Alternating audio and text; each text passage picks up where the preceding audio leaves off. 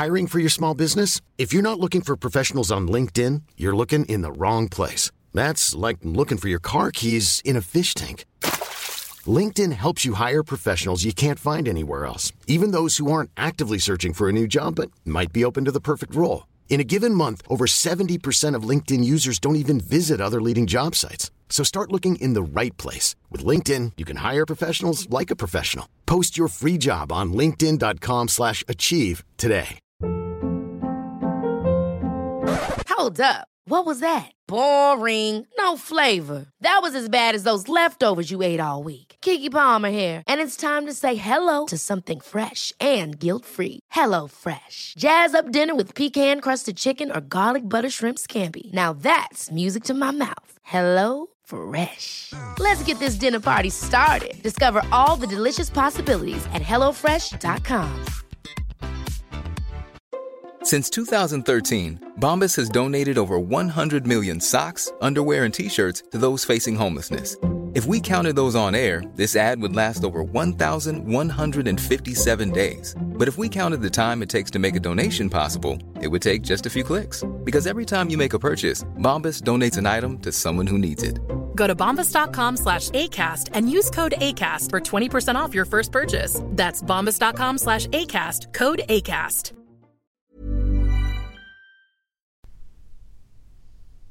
Tjena Glenn. Hallå, hallå Micke. Eh, nu har vi haft semester så det räcker va? Ja, men det har varit lugnt och skönt sådär. Det behöver man ibland för att ladda batterierna. Ja. Men nu ska vi köra stenhårt hela hösten. Yes. Och kanske lite nya låtar och så. Ja, för vi, höstmörkret faller ju på nu. Och Vilket då, jag har inga problem med det. ja, jag älskar ju hösten. Nej. Jag tycker det är så skönt. Det börjar vet, du, bli fina eh, färger i träden och lagom temperatur för mig som svettas mycket. Och Jag älskar det, men jag vet att många blir deprimerade när hösten kommer. Ja, men det ska man inte bli. Det finns många exempel på vad man kan göra för att inte Ja. grisa ner sig sådär. Man får ta på sig kläder efter vädret bara. Så ut och gå omkring och ha det njut ändå. Då får Ja. man ett löv i ögat. Vad fan gör det? Fan gör det ja. Men jag tror det är viktigt att vakna upp på morgonen med positiv känsla. Ja, ja, ja. Så vi ska eh, bara förklara här först att idag kommer vi prata om bland annat matchfixning. Vi kommer att prata om Ja, politik bland annat. politik ja. Och vi kommer att prata mycket Blåvitt. Vi kommer att prata om ordförandeskap. Eh, men när man vaknar på morgonen så kan man sträcka upp händerna i luften och lyssna på den här låten. Ja. Högt, och, va? eh, Ja, man ska sätta på den ganska högt tycker jag. För Ja. det är en ganska skön låt faktiskt. Ja. Ska vi säga vem det är också eller? Det tycker jag det Det är Kikki Danielsson med en kanonlåt. Och här kommer den.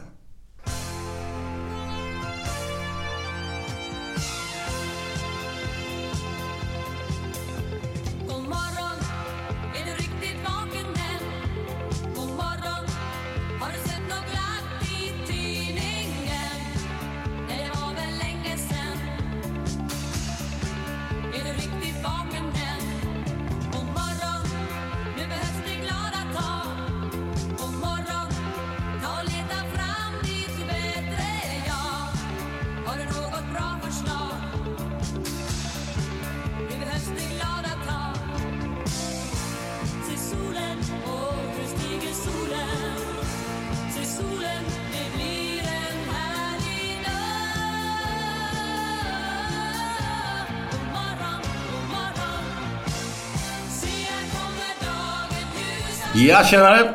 Det var Glenn här och välkomna till eh, Gött Enna-podden igen. Och eh, idag har vi faktiskt en kille som heter Frank Andersson och det är inte Brottan utan det är en mer känd person.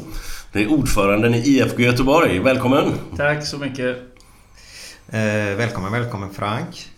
Eh, innan vi börjar med dig så ska vi bara gå igenom lite grejer. Eh, vi hade ju eh, förra veckan så hade vi semester. Eh, och veckan innan dess så pratade vi lite grann om eh, hur gammal Petter Stordalen var. Och eh, vi har en lyssnare som skrivit in att han är 54 år. Vi, eller ja, du Glenn pratade väl lite grann, han var knappt 40 där, eller ja, strax över 40 tror jag. Ja, men jag trodde att han var, för jag har läst någonstans att han är ung för att vara i den positionen som han är liksom. Stämmer så jag det? trodde att han var yngre än så. Mitten på 40 kanske eller sånt där. Ja. Men han var ju väldigt ung när han blev eh, lyckosam då. Mm. Om man nu räknar pengar då. Eh, sen hade vi Sture Allén då som eh, då döpte Gamla Ullevi till Gamla Ullevi. Och där slängde ut att han fick 100 000. Och du eh, sa bland annat 35 000. Ja, då. något sånt där har jag för mig att jag har hört någonstans. Ja, den riktiga summan är 44 800 kronor. Mm. Nu kommer jag inte ihåg, men 09 invigs ju arenan då. Så det måste vara typ hösten 08 eller sånt där då. Så vi vill bara förtydliga det där och ingen av oss överhuvudtaget sa ju att det var Sture Alléns fel utan han gjorde ju bara ett jobb. Ja, ja, ja, ja. Och Sen vet inte jag. Jag har hört så mycket olika varianter om att de skämt, skänkte de pengarna till någonting. Eller det är så mycket olika saker så att jag har ingen aning. Nej, inte jag heller. Men det var det lilla. Eh, vi gör så här. Frank Andersson då som inte är brottan. Men vad är du för en tjomme? Ja, det kan man nog påstå att man är en tjomme. Om man åtar sig ordförandeskapet i IFK så kanske man är en tjomme. Nej, jag är bohuslänning. Nordbohuslänning uppifrån ett litet samhälle uppe i eh, norra Bohuslän som heter Rabbalside. Mm. Där jag uppväxt, spelade fotboll i division 5 och division 6 och sen så gick jag över till Grebbestad i gamla trean som vi säger, nordvästra Götaland och spelade fotboll där. Var påstods eh, världens lång, långsammaste mittback och det ligger nog något i det. Sen flyttade jag och min fru, som är fortfarande min fru, till Göteborg 1980. 80? Ja, okej. 1980. Mm. Och sökte in på lärarhögskolan och utbildade mig till fritidspedagog. Mm. Och tanken var att vi skulle vara kvar i stan här tre år så länge utbildningen var. Men vi upptäckte väldigt snabbt att Göteborg var en väldigt, väldigt trevlig stad. Helt plötsligt så kunde jag cykla till Nya Ullevi och kolla på Allsvenskan och sånt och upptäckte att det var fantastiskt. Förr åkte vi alltid buss. Det tog eh, två timmar ner med buss för att se på IFK Göteborg bland annat. Ja. Så att eh, vi blir kvar här i Göteborg och eh, nu har vi bott här i vad blir det, 36 år och trivs fantastiskt bra med Göteborg. Var din fru med på matchen också eller var hon intresserad eller? Nej, hon är, hon är bollallergiker kallar hon sig. Vi har två pojkar så jag har flugit bollar hemma hos oss alltid. Men nu har hon faktiskt varit med på några Blåvitt-matcher och sånt där och tycker det är skoj. Va? Men eh, hon är inte den som springer benen av sig för fotbollen. Det är inte. Nej. Men du sa långsam mittback där. Mycket långsam mittback. Mycket långsam. Det gäller att läsa spelet då. Exakt, va? rätt bra placeringsförmåga. Men jag, jag, var, jag var division 3, division 4 spelare.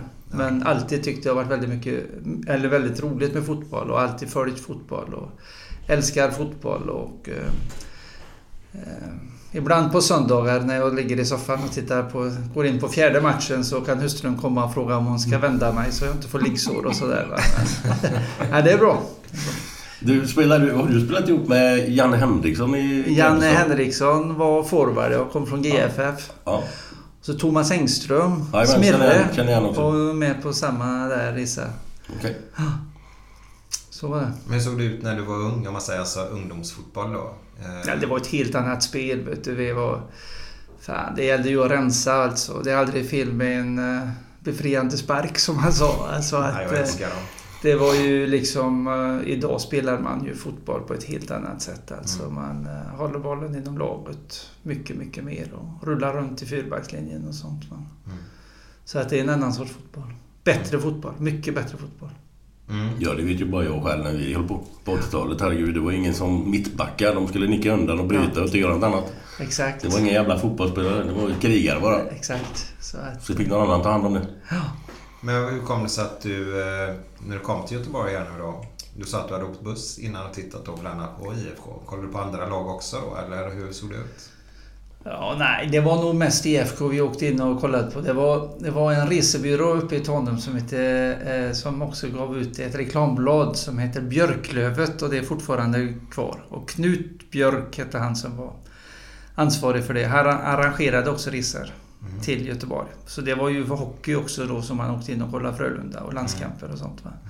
Då var man ju alltid ett gäng som åkte med. Så tog man några pilsner på invägen och så stannade man på, i Backa där på eh, det hotellet där. eh, Scandic, ja. Scandic och käkade på hemvägen. Lövbiff och pommes frites och mycket bearnaisesås och sen på pilsner till och så gled man hemåt. Så Ja, var det, det. det låter gött. Ja, men det var bra. Det var jättetrevligt. Så. Ja. Men sen när du kom till Göteborg, vad, vilken förening började du... För du måste ju... Eftersom, hur, vilket år är du född? Jag är född 55 Mm, så jag är 61 år i år. mm, Och flyttade hit när jag var 25 år. mm. Eh, Och då spelade jag kvar i Grebbestad och sen i Rabalside i femman. Och åkte upp på helgerna och spelade. Ja, okej. Men så började jag träna lite grann och sånt och det var tanken att jag skulle gå över till Gunnilse. De hade Lennart Ortedal som tränare då. Men de var på väg upp i seriesystemet och jag kände eftersom jag läste samtidigt så blev det mycket så att jag var med dem och tränade en hel del och sånt. Men spelade kvar matcherna uppe i Bohuslän då. Ja, okej. Och sen så blev det ju Gunnilse mer och mer för mig. Så att eh, jag har ju varit ordförande i Gunnilse nu i 22 år. Och är det faktiskt nu med, men nu är jag det bara på pappret det här året eftersom jag fick den här förfrågan om att bli ordförande i IFK Göteborg. Och då hade jag sagt att jag, jag kan stanna ett år till då. Så att nu är jag det bara på pappret. Jag har varit med på ett styrelsemöte. Sen, eh, sen har jag inte varit med mer. Men jag åker och kollar på Gunnilses matcher och så. Det gör jag. Men när du flyttar hit ner, eller ni flyttar hit, var hamnar ni då? Eftersom det blir Gunnhus, hamnar ni bort i, någonstans där eller? När vi flyttade hit ner så fick vi tag Då gick vi till Kungsgatan 5. Där fanns det en bostadsförmedlare som nog inte var helt riktigt på den tiden. Inte då i alla fall. inte nu heller säkert. Då fixade han en lägenhet till oss i ett HSB-område i Mölndal. Bifrostområdet i Mölndal. Så där bodde vi eh, och vi trodde allt var klart. Vi hade en pojk då som var ett par år. Så vi sökte ju bostadsbidrag och allt så. Men då kom HSB och sa att äntligen kommer vi åt den lägenheten. För den gubben som vi hyrde av då hade hyrt ut den i andra hand länge. Men så ordnade det sig så att vi fick bo kvar. Vi skulle flytta på en vecka egentligen. Men vi fick bo kvar i en månad så då fixade vi en lägenhet i Bergsjön. Då bodde vi på Kometgatan i Bergsjön i fem år. Och sen flyttade vi till, på grund av jobb då, till Angered. Så då bodde vi i Angered centrum och sen i Trädgårdsgärdet i 17 år sammanlagt. Och trivdes jättebra. Så att, och då var jag aktiv i Gunnilse.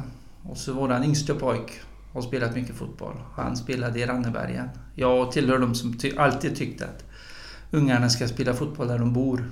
Mm. Och sen när de blir eh, tillräckligt gamla, när de verkligen vill satsa, kanske 14-15 år någonting sånt där. Då är det okej att man går till större klubbar. Men så länge de är små så ska de kunna cykla till plan och sånt. Ja. Med kompisar. Så att eh, då spelade han fotboll i Rannebergen och jag var, jag var inte, eftersom jag höll på med Gunnilse och sen har jag hållit på mycket med politik. Så var jag inte, jag var inte aktiv på det sättet att jag tränade laget alltså, men jag var med på nästan alla matcher vågar jag påstå. Alla turneringar och sånt där. Tyckte ju det var jätteskoj. Och vi var ett jädra gott gäng där. Ole, våran yngste, är 86 Så att det var ett jättebra eh, kamratskap i det gänget. Du kan flytta den lite bakåt här. Bara så ja. Som vi hade som eh, föräldrar. Så vi var ja, 20 farsor och så var det oftast en 10 morsor som var med. Och hade skitskoj alltså. Riktigt skoj runt Det var i Rannebergen. Rannebergen ja. Fanns det någon som hette Dalman där? Dalman. Mm. Ja. För vi bodde uppe där ett tag i Rannebergen, där i Möllnesjögatan. Jag vet inte om vet vad det är. Men... Ja, jo, jo man. Så de, de hade två söner som spelade i... Johan Dahlman hette han. Den, den är en av dem. Han spelar i Ranneberg. Han är nog 85-86 eller någonting. Ja, Nej, det är mycket inte så möjligt. lätt. Nej. Men, eh, men eh, Raspborg. Ja, jag känner igen namnet. Ja, exakt. Så att, eh, ja. Så det var, det var, men det var bra. Det var kul. Det var skoj. med. Men du pratar ju politik här nu. Mm. Men innan vi kommer in på det ska jag bara berätta att du och jag Frank, vi känner varandra på det privata stadiet lite grann. Utifrån Askims kolonistuga. Absolut. Ja. Eh, Vi har aldrig pratat politik. eh, Vad jag kommer ihåg i alla fall. Nej, det är, nej, det är mycket möjligt. Nej, nej det har vi inte Nej, gjort. nej. Inte vad jag kommer ihåg Nej. på det sättet. Och vi har inte pratat så mycket Nej. jobb och sånt Nej. överhuvudtaget. Utan det har varit på det privata planet. Eh, och det är ute i kolonistugan på sommaren då. Och det är ju ditt lilla paradis. Japp. Eh, hur hittar du dit ut? Det var så att... Eh, ska vi se, det kan ha varit 90... Vi köpte... 93 köpte vi en liten kolonistuga i Askinsviken. Och då var det så att min fru hade en arbetskamrat. Som hade en kolonistuga där ute. Så vi var där och firade midsommar. Och blev eh, betagna av detta området. Det är ett stort koloniområde, det är 580 stugor. Uppdelat i olika, i olika områden. Så att eh, då köpte vi en stuga där som heter D-området som ligger vid campingen, Askims camping.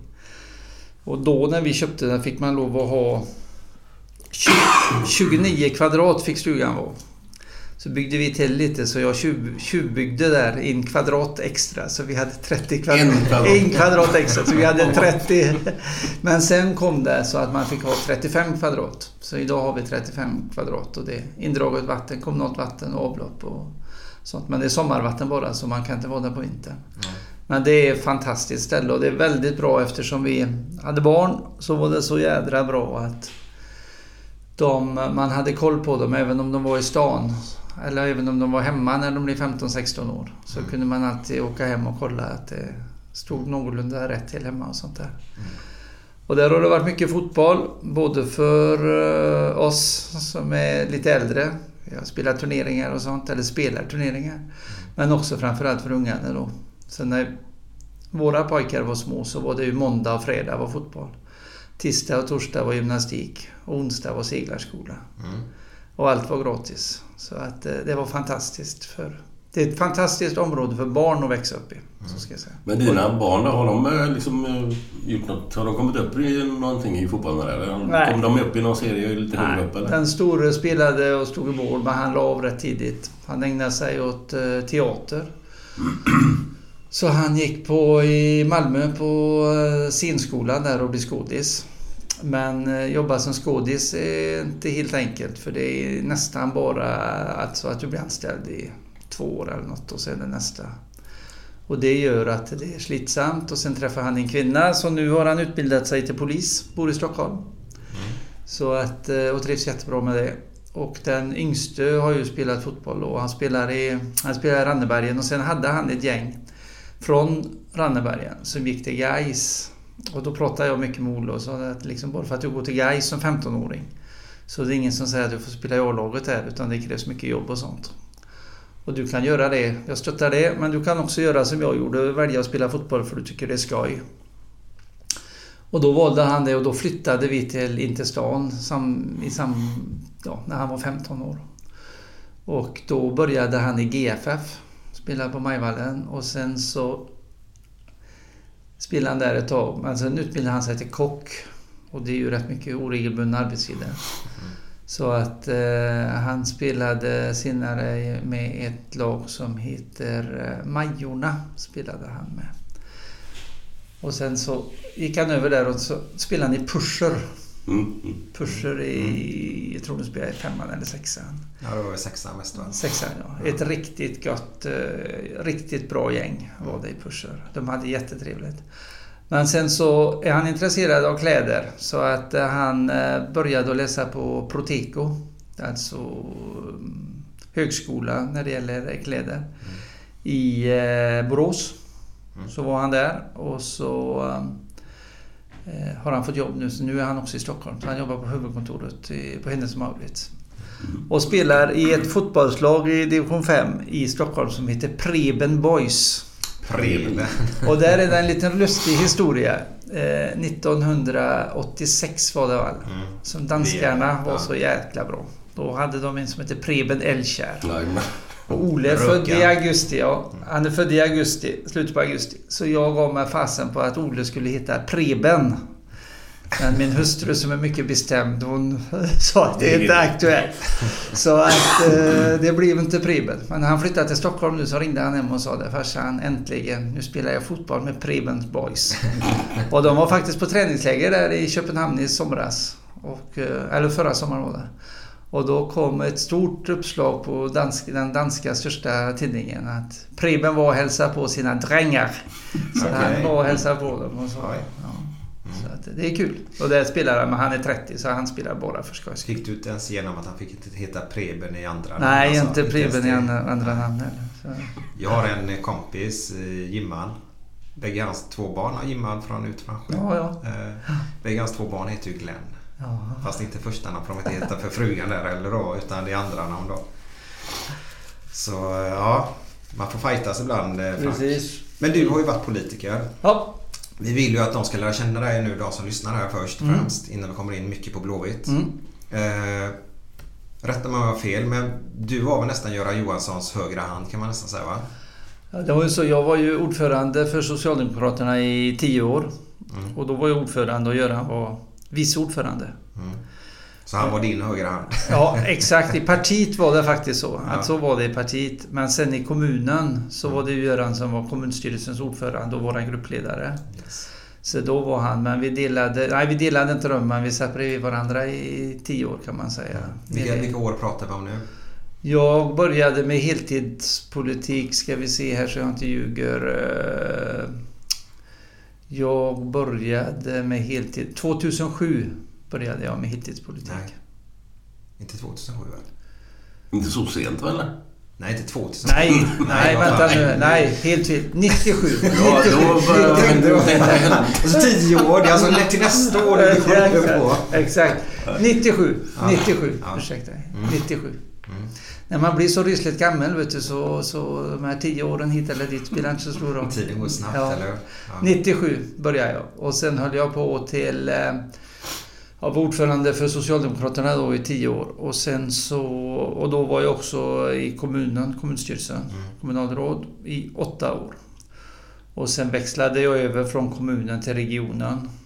Eh, Så jag började där 2006 i regionen. Och så var jag där i 8 år. Och då brukar jag säga det att idrott och politik är precis samma sak. Den dagen du inte brinner för det, då ska du sluta.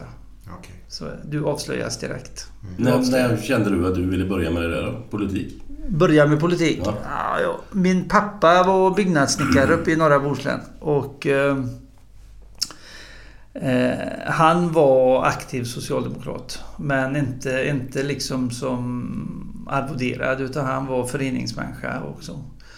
Så vi har alltid egentligen pratat rätt mycket politik, men egentligen inte politik. Utan när vi har suttit och käkat så har vi sagt vad vi har tyckt. Och så det, det är ju samhälle, det är samhällsfrågor man pratar om.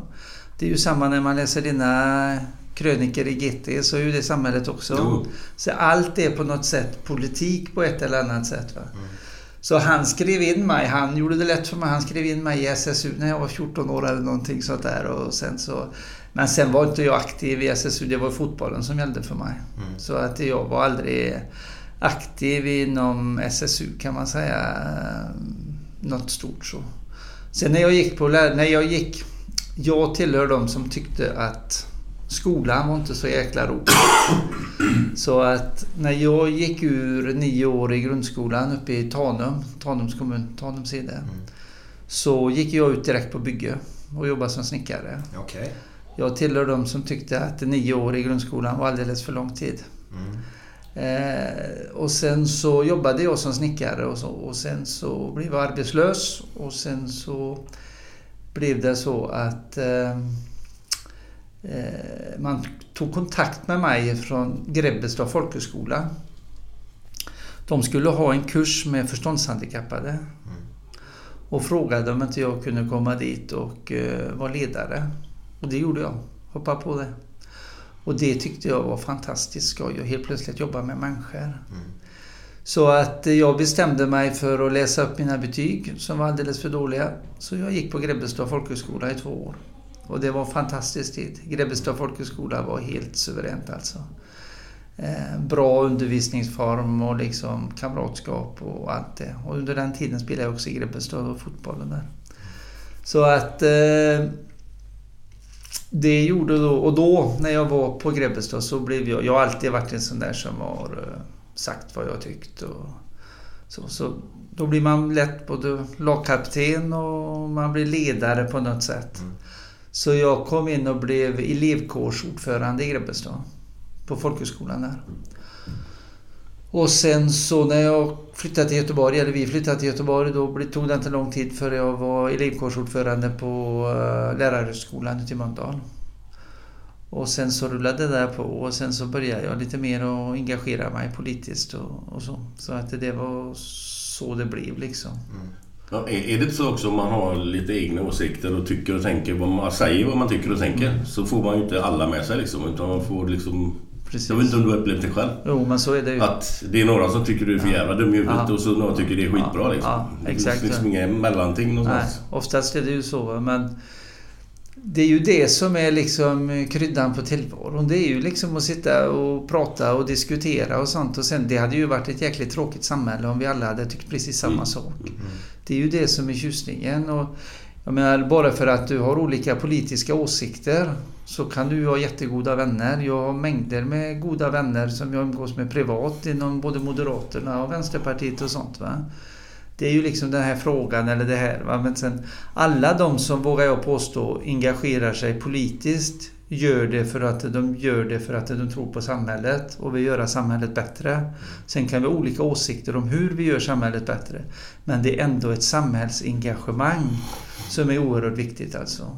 Och som jag tycker är... Ja, Det är viktigt att skilja sak och person också. Absolut. Va? Och så är det ju. Va? Man kan ju... Jag satt ju med i kommunfullmäktige här i Göteborg i 20 år. Eh, och det är ju möten då in torsdag i månaden på kvällstid. Va? Och det blir ju så alltså att du lär ju att känna de, de personerna som är där. Det är klart du umgås mest med de som är, tillhör ditt eget parti. Men det är ju också så att du går och käkar och dricker kaffe och till och med tar en pilsner emellanåt med, med de som kommer från andra partier. En sån som Janne Hallberg. Janne Ja, ja, Hallberg exakt. är ju en god vän till mig och Ja. vi umgås ju privat. Va? Så att, eh, är det bara bra människor, och det är det oftast, Ja. så är det inga problem. Mm. Inga problem alls. Men du har varit, vi har varit inne på det här lite innan med eh, utvecklingen här med skotten i Göteborg. Mm. Eller ja, nu är det Mm. handgranater tyvärr då i Göteborg. Eh, du jobbar ju ändå så där på slutet på 90-talet och detta. Vad, känner du att ni har misslyckats eller vad, kan ni gjort något annorlunda? Eller hur, hur går dina tankar idag? Om man säger det, den utveckling som sker här nu. Det, det som händer nu i Göteborg är ju alldeles förfärligt och det tror alla tycker. Eller det, tror, det är klart att alla tycker att det är förfärligt. Samtidigt är det ju som så att det är, det är en ny underklass kan man säga. Mm. Det är liksom eh, eh, killar framför allt. Som har kommit hit från andra länder. Och som på ett eller annat sätt har misslyckats med skolgång och så vidare och känner en hopplöshet tror jag ofta. Och så trissas detta upp, byggs upp undan för undan med motsättningar. Både inom, eh, som i Biskopsgården, där kallar de ju ett norra och ett södra gänget och sånt. Va? Mm. Och egentligen, jag tror liksom att om vi går tillbaka riktigt långt, eller riktigt lång tid, men kanske till 30 och 40-talet. Då slogs de olika stadsdelarna emot varandra. Men då var det händerna som gällde. Mm. Det kan man ju läsa i böcker och höra äldre personer prata om att det var ju liksom fighter mellan Olskroken och något annat gäng och, och sådana saker. Eh, Och idag är det liksom så mycket vapen som är inblandat. Så det där trissas upp. Så på något sätt så blir det ju ingen... eh, Empatin på något sätt eh, har slutat att verka för de här som eh, går till sån här fruktansvärt eh, våldsamheter. Eh, och och det, det är svårt att hantera men, men det är klart att till att börja med så är det nog så att det måste till mer poliser. Det tror jag, i de här områdena. Sen på längre sikt så räcker det inte med poliser utan det handlar ju om att ge de här, för oftast är det killar, killarna möjligheter i det svenska samhället att gå vidare. Eh, Med utbildning och med, med jobb framförallt. Mm. Framförallt jobb. Alltså det är ju det som är kruxet. Att eh, många av de här har ju inte jobb. Och det är klart att så länge de håller på som de gör nu då, i de här gängen, så straffar de ju ut sig själva från samhället också. Ja, det gör det. Så det är ju alldeles förfärligt. Men det, det, jag, tycker, jag tycker det är så mycket snack, jag är inte sådär våldsamt insatt, men jag tycker det är så mycket snack om det här. Att, vad ska man göra? Det är klart man ska göra, försöka göra något, men det, i grund och botten måste det vara fan upp till varje individ. Att för fan, du kan inte bara på gnälla att vi har inga resurser göra det och det. Du får väl för fan fatta vad som är rätt och fel, eller? Helt rätt. Vad fan, du måste väl ta tag i dig själv då lite grann. Jag säger inte att det är hela sanningen, men det snackas så jävla mycket om att vi får inte göra det, vi har inte de resurserna där eller där eller där. Man kan ju inte trolla liksom. Ofta, ofta är det ju så, så kan jag också tycka ibland att man lägger för mycket egentligen ansvar på samhället. Att det är någon annan som ska fixa allting. Eh, så, är, så, så kan jag också känna Emma, att det, du får väl för fasen ta ett eget ansvar också. Samtidigt är det ju viktigt att de här personerna ges möjlighet till att få och kunna ta det ansvaret. Men det är ingen ursäkt för det att du, du kan inte gå och skjuta ner folk. Eller slänga handgranater i din lägenhet. Det, det finns, ingen, finns ingen ursäkt för det. Så att eh, så är det. Så empatin där har förändrats bland annat då? Ja, jag, jag tror alltså att det har ju, samhället i stort har ju blivit grövre och grövre på något sätt. Va? Det blir, eh, och där har väl det här gängen då, eller de här som håller på, eh, åkt med i den här eh, och blivit grovare och grovare på något sätt. Som jag sa tidigare så åkte man och så möttes man och så slogs man med händerna. Och sen åkte man därifrån sen. Idag är det ju mer då vapen. Det har ju blivit mycket mer vapen till exempel i, i samhället. Va? Så att, men sen är det, det, det, det är flera insatser tror jag som vill till. Så är det i det korta perspektivet vågar jag påstå så är det mer poliser. Man måste känna sig trygg. Även om man bor i Biskopsgården eller Bergsjön eller i Angered så ska du inte vara rädd när du går utanför lägenheten. Det är alldeles förfärligt alltså. Och då tror jag i det korta perspektivet så är det poliser, mer poliser som vill till. I det längre perspektivet är det ju att man eh, måste jobba med det vi pratade om förut med sociala frågor, skola och sånt. Så att de verkligen får utbildning och kan få jobb och så. Ja, det är svårt det där att få det att eh, funka i en, alltså en helhet. Det är många grejer som måste funka. Eh, Men det var en del av det vi ville höra då. Men sen har vi en annan fråga till dig. Du var ju med om en väldigt tragisk händelse i Gunnisse där. Med spel och dubbel. Eh, Jag är inte så här jätteinsatt här nu. Eh, Men det hände ju en liten incident här nu mellan Jönköping och Östersund också. En kille hade spelat typ runt 10 000 på en match och gick in och slog ner målvakten där och trodde det skulle bli någon förändring av resultat eller någonting då. Eh, Men vad var det som hände i Gunnilse Frank? Eh, Det var så att vi spelade i trean, division 3 i Gunnilse och eh, Gunnilse har oftast haft spelare som har varit rätt tekniska och man har väl haft bollen inom laget och allting sånt där. Och då hade vi en tränare som heter Tommy Johansson som är här från Göteborg. Bra kille. Han tränade oss och Eh, Vi hade bestämt oss inför säsongen att vi ska verkligen spela, hålla bollen inom laget och sånt. Va? Och det gick eh, bra de första matcherna och sen började det gå lite mer knackigt. Och sen i augusti så spelade vi en match hemma på Hjällbovallen mot eh, Kärra Klaraberg. En kväll. Och vi hade bollen. Jag skulle tro att i första halvlek hade vi nog bollen 80 procent eller någonting sånt där. Alltså. Man låg under med 2-0. Och jag var också då speaker i, i, eh, på Hjällbovallen och eh, Jag får får fortsätta det är bara? Ja, förlåt, förlåt. Och, och eh, vi skapade ingenting. Vi rullade runt hela tiden på mittfältet. Inte framåt 1-1 smack alltså. Och vi låg under med 2-0. Så i halvlek var jag fullständigt hysterisk. Jag undrar vad fasen håller de på med alltså. Det, det var helt Many of us have those stubborn pounds that seem impossible to lose, no matter how good we eat or how hard we work out. My solution is plush care. PlushCare is a leading telehealth provider with doctors who are there for you day and night to partner with you in your weight loss journey. They can prescribe FDA-approved weight loss medications like Wagovi and Zepbound for those who qualify. Plus, they accept most insurance plans. To get started, visit plushcare.com slash weight loss. That's plushcare.com slash weight loss. Hiring for your small business? If you're not looking for professionals on LinkedIn, you're looking in the wrong place. That's like looking for your car keys in a fish tank.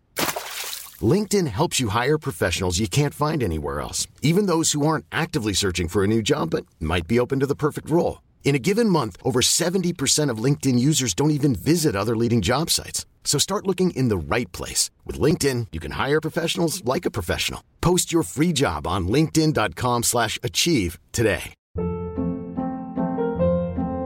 Hold up. What was that? Boring. No flavor. That was as bad as those leftovers you ate all week. Kiki Palmer here, and it's time to say hello to something fresh and guilt-free. Hello Fresh. Jazz up dinner with pecan-crusted chicken or garlic butter shrimp scampi. Now that's music to my mouth. Hello Fresh. Let's get this dinner party started. Discover all the delicious possibilities at hellofresh.com.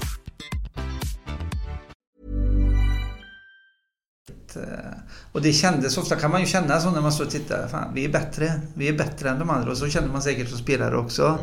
Fan, det här löser vi. Men hade det inte varit så de andra matcherna tidigare? Nej. Då hade ni skapat Ja, målchanser och så ja, alltså? ja, ja. okej. Ingenting annat. Utan det var, Nej. det var den här matchen då.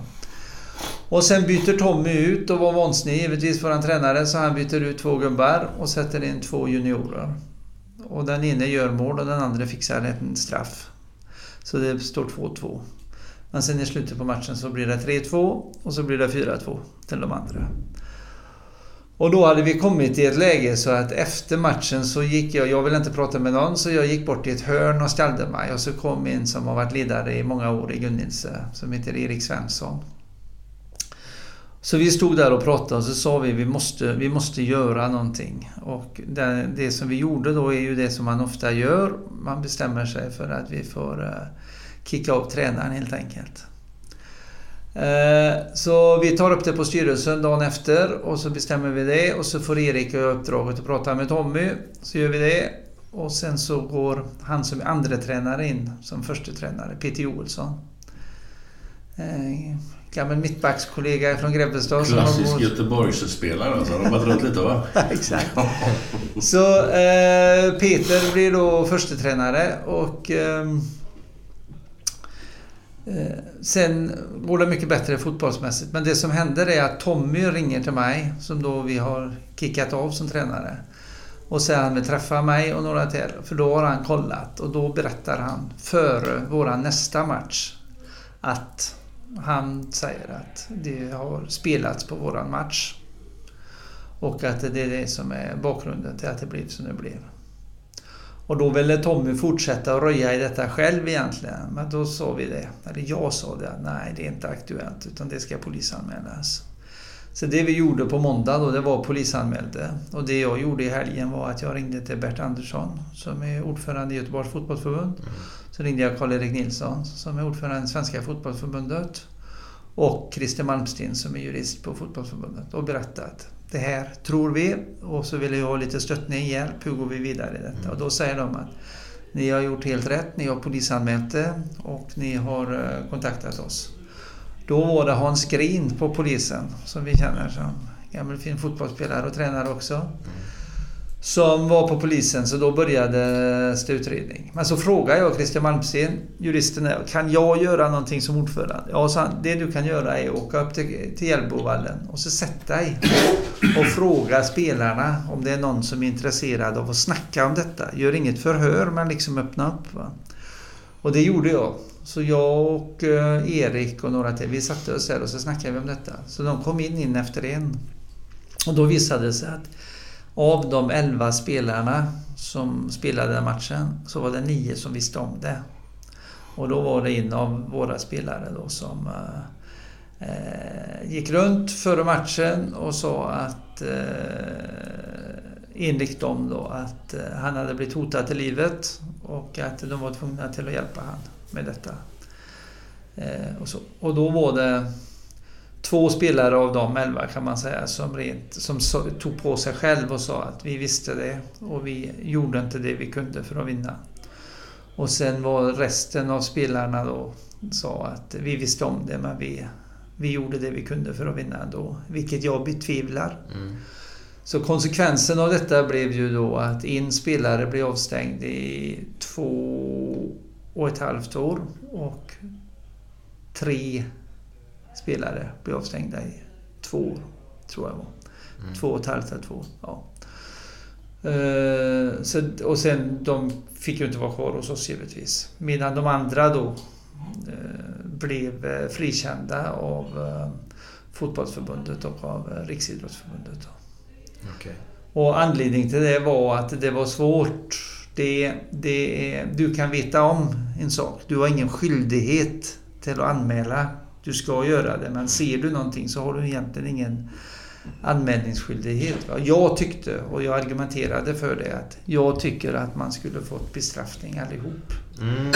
Det tycker jag fortfarande. Och nu har de faktiskt, Riksidrottsförbundet har ändrat reglerna. Nej, fotbollsförbundet är Så att idag kan du få straff upp till 10 år för att delta i sån här verksamhet. I målvakten visste inte om det i Gunnils. Han är polis. Så han visste inte om det. Det var ingen som hade sagt det. Och så var det en gubbe till i laget som inte visste det. Annars visste nio spelare på plan om det. Och detta är liksom...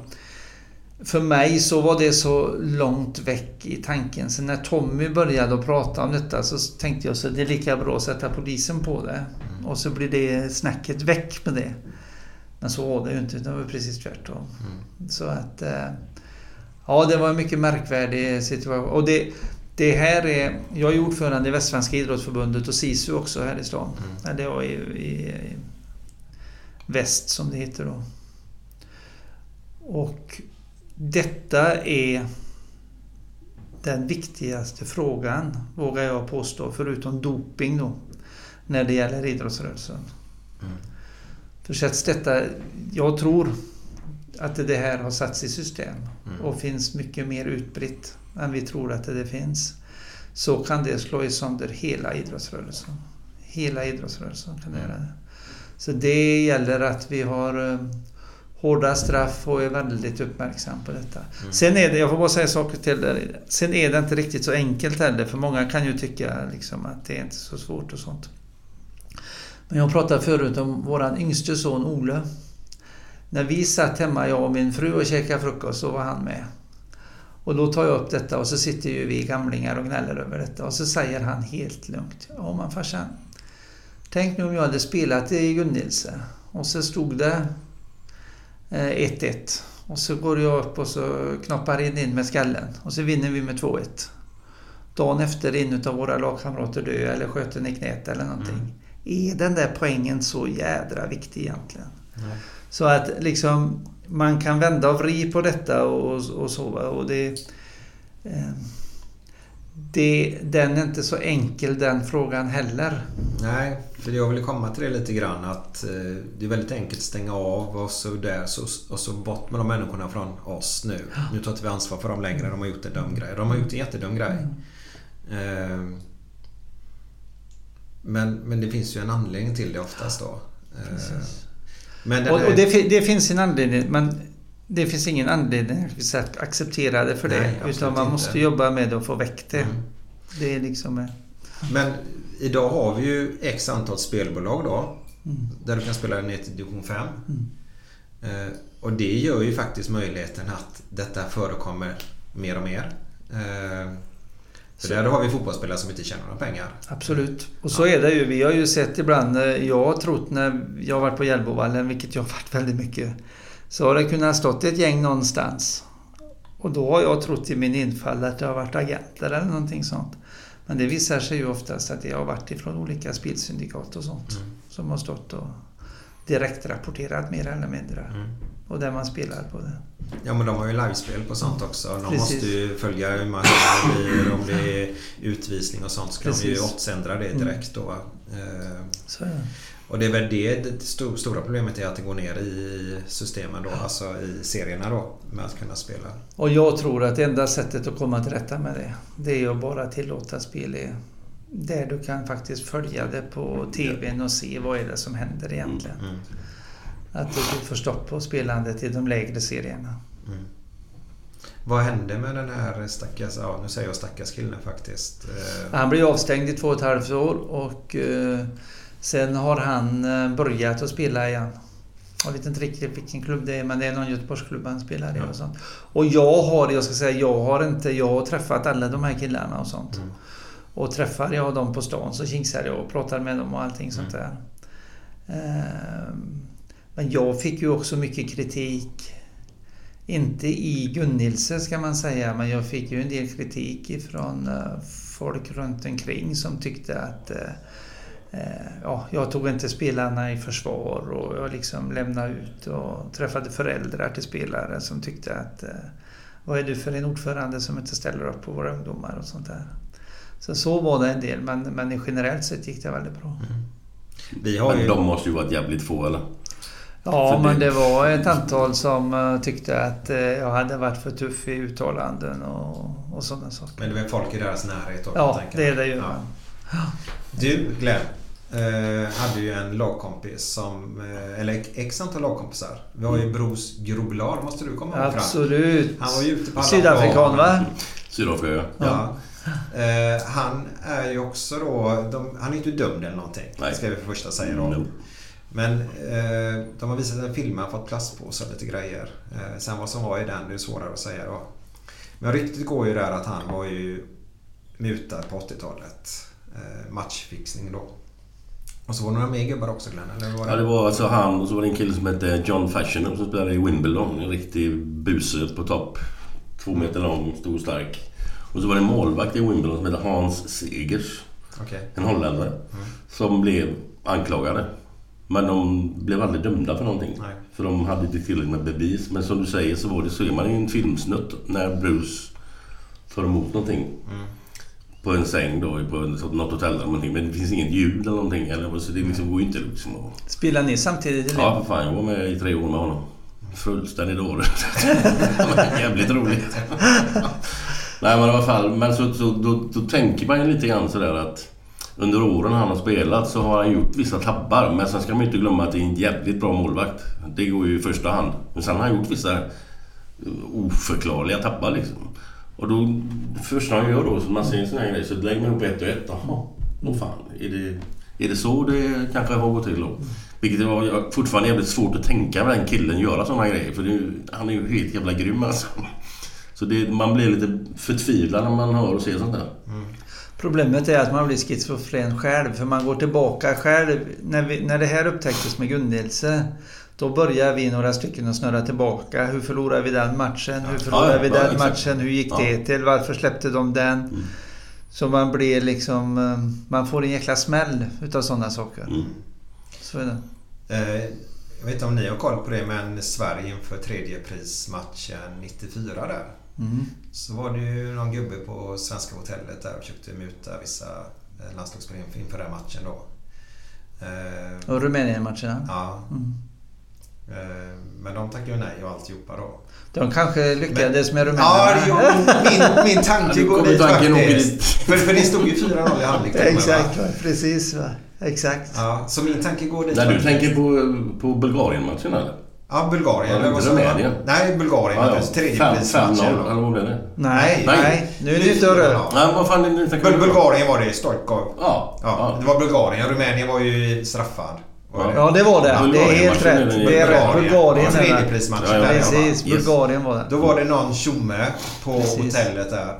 Och det har de ju pratat om faktiskt, landslagsspelarna. De försökte få dem till att lägga sig då. Men de tackade nej då. Precis. Och då var min tanke, vad, vad gjorde Bulgarien då? Ja. Exakt. Eh, Man vet aldrig. Pengar eh, talks. Ja, vad säger man? Ja. Ja, och då är ju detta ändå liksom en lagidrott som borde vara ännu svårare än om man tänker sig en individuell idrott. Tennis har ju framkommit nu. Tennis, att det är tänk dig mycket- löpning, 100 meter, 10 000 meter. Det är ju hur enkelt som helst egentligen. Så, Så- Men då kommer du in på doping också. Det är ju inte lika effektivt i ett lagsport. Nej. För då får du ändå... Om en gubbe kan springa Ja. lite mer eller, men den andra, det har, det har inte lika mycket effekt. liksom. Nej, exakt. Så. Ja, tar vi doping då, bara lite med Italien där. Eh, så var det Juventus och eh, det var mycket snack om det. Ja, ja, ja. Vad hette han som kom tillbaka? Ja, med jättelåt. Skitsamma. Eh, eh, Jesper Blomqvist tackade ju nej till massa sprutor. Mm. I Parma gjorde han. Eh, vitaminer kallar de det. Exakt. Eh, men skitsamma, det är en annan sak. Nu ska vi köra fredagskänsla.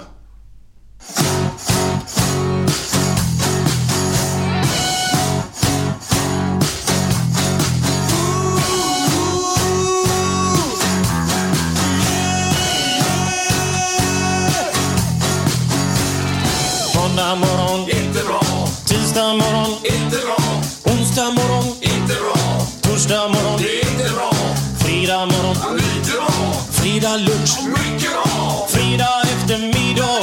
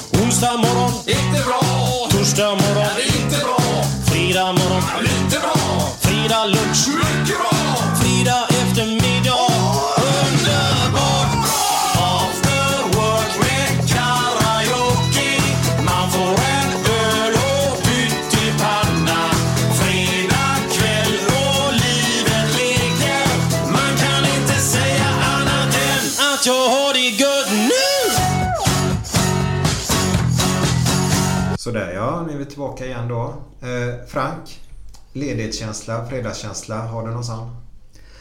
Ja, förr hade man det framförallt när man jobbade och, kom hem efter... eh, Ja, när man hade varit igång en hel vecka. Ofta är det ju så, även om man har ett roligt jobb och stimulerande jobb, så är det ändå liksom speciellt med fredag. Fredag eftermiddag och sånt där. Så att, och sen har vi pratat om att vi har våran stuga ute i Askinsviken. Så det är klart när man kommer ut och ser vattnet och axlarna börjar att ramla ner på en och sånt där. Det är fredagskänsla. Käka gott och så. Politiker, hade man långt ledighet då på sommaren? hade man va? Ja, det? ofta är det ju som så att man har... eh, Eh, man jobbar rätt mycket när man jobbar kan Ja. man säga. Ja, och sen, sen blir det ju eh, rätt mycket ledighet på sommaren. Ja, precis. Så jag hade, när jag höll på med politik, så hade jag, gjorde jag alltid så att jag hade rätt långt sommarlov. Sen hade jag en vecka som jag tog med mig familjen till eh, Spanien på Mm. semester en vecka. Och sen så hade jag alltid ledigt mellan jul och nyår. Mm. Men sen så var det ju mycket... Jag vet en gång så, min fru hon är förskollärare i botten. Och då diskuterade man på på, eh, på rasten om politiker och politikers villkor och så, arbetsvillkor och att de tjänar så mycket och sånt. Och då så sa hon att jag kan ta med mig Franks almanacka och så kan vi gå igenom tim, timersättningen om man räknar. Det är ju så att, att du har ju Hålla på som politiker det är ju egentligen rätt vanligt jobb. Det är bara det att när du har mycket på kvällar och helger för det är då som föreningslivet är igång. Det är då du kan ha möten och sånt. Va? Och oftast föreningslivet inom politiken det är en rätt, eh, rätt fattigt egentligen. Va? Så det är ju inga flådiga lokaler du sitter i och har möteslokaler och sånt. Utan det är ju oftast nere i källarutrymmen i bostadsrättsföreningens lokaler. I, i sådana, så det är liksom... Så man har varit på väldigt många sådana möten där man har tänkt att fasen var gott att få komma hem. Och jag har haft i många år när man har kommit hem från möten och så är det fortfarande även från fotbollen och sånt när jag kommer hem så har jag en ritual. Och det är att jag gör två mackor och så tar jag mig en stor starköl. Då sjunker jag ihop liksom. Då slappnar jag av helt Vad är det på mackorna? Ja, prickig korv är det mycket nu. Prickig korv är det mycket nu. Annars kan det vara ost också. Och sånt där. Det är jäkligt enkla mackor. Och så dricker jag Sofiero. Sofiero. För det är nämligen så att eh, Peter Bronsman har... Eh, och Kopparberg. Jag var med när jag var ordförande i Got Det var jag i 12 år. Så var det så att eh, då var Bosse Falk tränare för Kopparberg och då hade de sin verksamhet ute i eh, Mölnlycke i Landvetter spelade de och så gick de upp i seriesystemet och sen så skulle de eh, göra i ordning den plan ute i Härryda kommun. Men då valde kommunen att tacka nej till det. Och då ringde Bosse Falk till mig och frågade kan inte vi träffas? Så Bosse Falk och Peter Bronsman och eh, Bengt-Åke Bengt Carlén som ju var chef på Ullevi. Fritid eller? Jajamän, jajamän. Vi träffades. Och då blev resonemanget att tjejerna skulle flytta in till stan och så skulle gå till Event och göra i ordning Vallhalla, konstgräs. Och så fick killarna som tränade där då, det var ju både ÖIS och Gais och IFK. De fick faktiskt anpassa sig efter tjejernas träningstider. Okej, ja. Så att det gjorde vi om egentligen då till en arena för Kopparberg och damfotbollen i första hand. Och, och det blev väldigt bra. Och eh, alla var glada och nöjda och de flyttade in till Göteborg. Och döpte om sig till Göteborgs FC. Och så har de ju med Kopparberg också. Och så kom jag på det att jag faktiskt hade varit med och bidragit till detta. Så jag ringde Peter Bronsman på Kopparberg och sa att nu tycker jag du ska sponsra lite grann Gunnilse. Och det gör han, har gjort i många år. Det är inga stora summor man. Och då var ett av våra avtal det var att jag fick aldrig gå ut, utan, eh, gå ut från Systembolaget utan att ha med, med mig minst ett par Sofiero. Och det har jag hållit på så att det är mycket Sofiero hemma hos mig. Ja, men det är gott. Det är gott. Du är ofta på systemet. Ja, inte så ofta, men det är klart i en öl varje gång när man kommer hemifrån möte så blir det lite... Ja. Men alltså du har ingen 7-4 vardag liksom? Nej, Nej. så är det. Så är det. Och det har jag, det har jag aldrig haft. Alltså, jag är... Jag, jag är eh, det kan jag och min fru prata om ibland. Alltså att eh, det måste bli... Det är väldigt många som har liksom, som sitter hemma och kollar TV varje kväll och sånt. Alltså, men vi har aldrig... Det har aldrig blivit så hos oss helt enkelt. Vi har inte gjort det. Så därför är det svårt att följa serier och sånt. Därför. Mm. Vi gör ofta andra saker. Ja, men så är det. Precis. Det är ett, eh, skillnad. Nu kan man ju ha Netflix och annat, Ja. men jag är så kass på detta. va, Så jag har inget sånt. Bara jag får in fotbollskanonerna så går det. ja, men Netflix är ganska enkelt Ja. faktiskt. Till och med jag löser det och då är det enkelt. Till och med du glömmer. Vad var det för jävla nedvärdering? Till och med du? Vad är det för jävla snack? Ja, men seriöst. Nej, jag håller med dig. Du Jag är totalt oteknisk, men det fixar jag. Ja. Jajamän. Då gör nog jag det också. Så du löser det bra. Det är bra. Det finns väldigt mycket trevliga serier. Mm. Eh, Men du har pratat mycket om ordföranderoll här nu Frank. Eh, Kan du förklara för oss och lyssnarna hur jobbar en ordförande och vad är det, det viktigaste en ordförande ska göra? För jag tror inte alla har koll på detta. Först ska man ju säga att vara ordförande i IFK Göteborg Ja. eller Gunnilse eller en idrottsförening generellt sett. Mm. Det är helt ideellt. Det är någonting man gör utav, inte för att tjäna pengar, för det gör man inte. Nej. Och så är det här också i IFK Göteborg. Det är inte en krona ersättning varken till ordförande eller någon annan i styrelsen. Inga, ingen ersättning överhuvudtaget. Så det gör man ju på sin fritid. Man måste ju livnära sig på något annat sätt. Mm. Nu har jag det så bra så jag har en så kallad politikerpension som jag, jag använder nu då.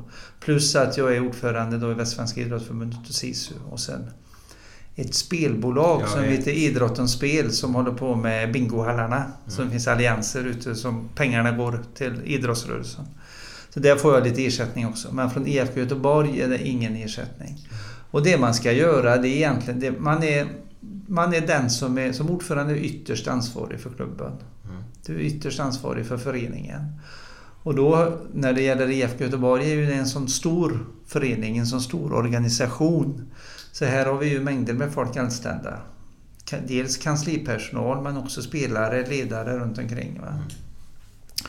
Och då har du ju också folk så här, just nu är det ju Mats Gren som är den högsta ansvarige här uppe som har betalt för det han gör. Och Mats är ju min då närmaste person. Så att eh, det är ju Mats ansvar att hålla ordning på kansliet och runt omkring.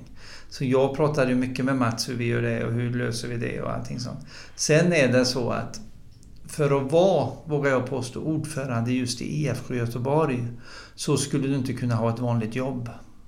Du skulle inte kunna jobba som snickare eller målare eller någonting sånt. Det hade inte funkat. Jag brukar säga att det, du kan göra det på två sätt. Antingen kan du vara relativt hög chef så att det företaget du chefar för tycker att det är en merit att vi har in i vårt företag som är ordförande i IFK Göteborg. Och så säger att det är okej, du kan hålla på och pilla med IFK vid sidan av ditt jobb så. Eller också får du ha löst det på det sättet som jag har löst det då, att jag, jag har en eh, politikerpension. Så jag har i politikerpension har jag 30 000 i månaden. Eh, och sen har jag då ungefär 10 000 i ersättning för det andra. Så jag har ungefär 40 000 i månaden. Eh, Och sen är det klart att eftersom jag har det livet som jag har där jag inte har något vanligt jobb att gå till. Så involverar jag mig mer i IFK än man skulle behöva som ordförande. Nu har vi ingen klubbdirektör till exempel och det, det är jag som ligger bakom det mycket. Martin fick ju sluta i november förra året. Och då har vi sagt det att för det som kommer till att ske den dagen vi anställer en klubbdirektör och Mats är sportchef, om det blir så. Men gör Mats både och nu då? Mats gör både och. Och då är det så att det som är vitsen med detta nu är att vi är tre helt nya i styrelsen, IFK. Och så är det tre som har varit med ett år i styrelsen. Och så är det två som har varit med längre. Nu när vi inte har någon klubbdirektör så har vi fått delat upp det väldigt tydligt. Så någon i styrelsen är ansvarig för eh, eh, försäljning, marknad när det gäller eh, företag. Någon är på privatsidan, det vill säga biljetter och allting så. Och då har ju de i styrelsen nära kontakt med de som är här på kansliet för att snacka med dem att när de har frågor, hur gör vi här och så vidare. va. Den dagen vi anställer en klubbdirektör då kommer det engagemanget, vågar jag påstå, försvinna en del av från styrelsen. För då har du en person som sitter längst nere i hörnet på bordet och så säger man att kan inte du ta reda på hur det är och så kommer du tillbaka om en månad. okej. Och så avrapporterar du till styrelsen. Nu får vi som finns i styrelsen vara här uppe på Kamratgården mycket mer för att träffa personalen och snacka med dem och sånt. Det gör att vi både lär oss verksamheten mycket bättre och det blir också att styrelsen är mer aktiv och det vet jag att de anställda här uppe har sagt att så mycket som de har sett styrelsefolk här uppe nu, det vet de inte när de har sett. Och det tycker jag är en väldigt bra sak. Men sen är jag inte säkert att vi orkar att ha det så här. Sen när det gäller Mats då, Mats gör ett jättebra jobb, Mats Gren. Jättebra jobb gör han. Men där försöker ju vi underlätta för Mats. Jörgen tar nog en del utav Mats grejer när det gäller fotbollen. Och jag tar en hel del av Mats grejer när det gäller det som kanske i vanliga fall hade varit klubbdirektörens funktion. Exempelvis ha kontakt med Göteborgs kommun, Gotivent. Och de känner jag så bra eftersom jag har varit där i 20 år och varit ordförande i Gotivent och känner Abbe och Sippan och alla de här som finns där. Så att vi försöker att underlätta för Mats så att det funkar. Sen är det nog så att på längre sikt är det en ohållbar situation att ha det så utan då får vi liksom... Men just nu är vi i ett ekonomiskt läge. Vi betalar fortfarande lön till Martin och sånt och då gå in och liksom... Rått uttryckt kan jag säga så här att ibland har jag gått in till Mats Gren och så har jag sagt att jag kommer hit varje månad och så lägger jag 80 000 och så sociala avgifter på det så är det uppe i 130 000 en gång varje månad i slutet på månaden. Och så säger jag vad ska vi använda de här pengarna till? Ska vi använda dem till en ny klubbdirektör? Och då är ofta svaret nej, det gör vi inte. Utan, och det, så att jag känner liksom att vi är många just nu i IFK som jobbar mycket med IFK och det är jättepositivt. Sen på sikt hur vi ska göra. Vi hade medlemsmöte igår som var jättebra igår kväll. Och då sa jag det att vi före årsskiftet blir det ingen ny klubbdirektör. Och ibland funderar jag om vi ska ha en klubbdirektör. Nu kan jag avslöja då liksom att jag är... I Norge har de något som heter daglig ledare. Daglig ledare.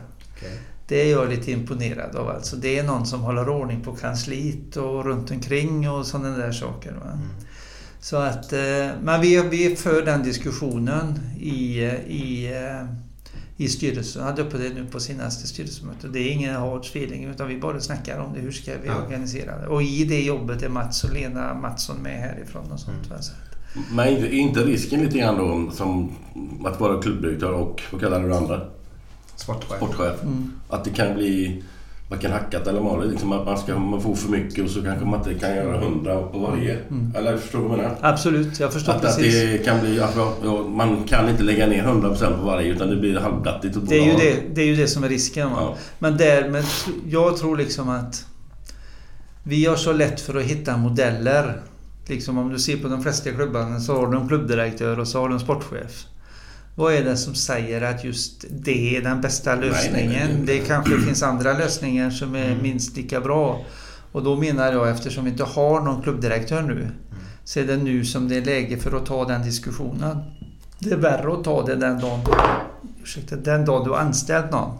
Och säga nej, nu vill, det går inte. Utan det är nu vi har chansen till att ta en sån riktigt bra diskussion. Men frågan var egentligen hur det är att vara ordförande. Ja. Vad man gör alltså. Och det är att vara övergripande ansvarig och ändå inte lägga sig i för mycket. Utan man måste, som nu då när det är Mats som är det, va, så, måste man ge dem fria tyglar. Och jag är ingen ordförande som eh, springer så mycket liksom. Utan när jag är här uppe så springer inte jag och kollar över axeln på Mats. Utan då är jag mycket mer ute på plan och vill gå ut och kolla träningen och stå och köta med de som spelar och gärna gå in i omklädningsrummet och fråga hur fan är det och funkar det och sånt där. Jag håller ju på med detta för att jag tycker det är skoj med fotboll. Det är ju det som driver mig. Så att... Eh, eh, så är det. Men, eh, ursäkta, men vad är skillnaden mellan att vara ordförande i Gunnelse och IFK Göteborg? Mer än att det är naturligtvis hundra gånger större. Liksom. Men, men är det några speciella andra grejer som man... Jag brukar dela upp det i tre. Dels kan du vara ordförande i en division 6-förening. Är du det så får du göra det mesta själv. Då har du oftast inte någon utan då får du tvätta och du får vara med mycket, mycket mer i allting och se till så att det funkar. Va? Sen kan du vara ordförande i en sån typ mellanförening som Gunnilse där du kanske har ett par anställda eller några anställda på kansliet och sånt. Va? Där det underlättar lite sånt. Va? Och sen är det då ordförande i en sån förening som IFK. Skillnad, den stora skillnaden är ju att du har mycket mer folk här. Men när folk frågar mig, var det ungefär som du tänkte att bli ordförande i IFK Göteborg?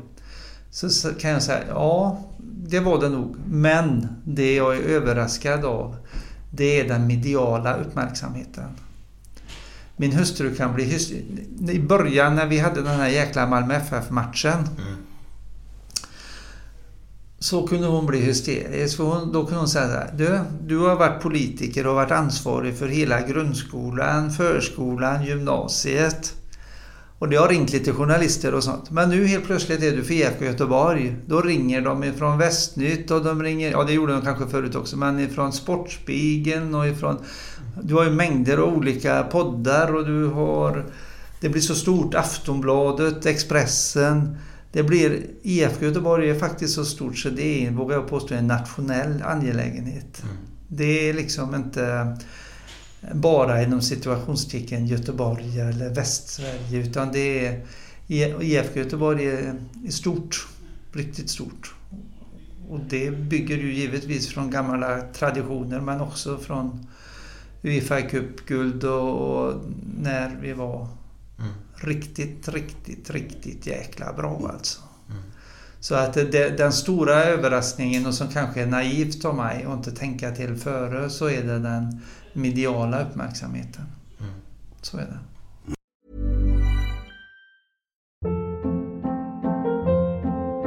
Hold up. What was that? Boring. No flavor. That was as bad as those leftovers you ate all week. Kiki Palmer here, and it's time to say hello to something fresh and guilt-free. Hello Fresh. Jazz up dinner with pecan-crusted chicken or garlic butter shrimp scampi. Now that's music to my mouth. Hello Fresh. Let's get this dinner party started. Discover all the delicious possibilities at hellofresh.com.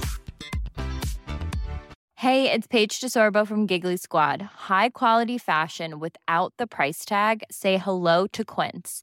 I'm snagging high-end essentials like cozy cashmere sweaters, sleek leather jackets, fine jewelry, and so much more. With Quince being 50 to 80% less than similar brands. And they partner with factories that prioritize safe, ethical, and responsible manufacturing. I love that. Luxury quality within reach. Go to quince.com slash style to get free shipping and 365 day returns on your next order. Quince.com slash style. This is the story of the one. As a maintenance engineer, he hears things differently. To the untrained ear, everything on his shop floor might sound fine, but he can hear gears grinding or a belt slipping. So he steps in to fix the problem at hand before it gets out of hand. And he knows Granger's got the right product he needs to get the job done, which is music to his ears. Call, click Granger.com, or just stop by. Granger, for the ones who get it done.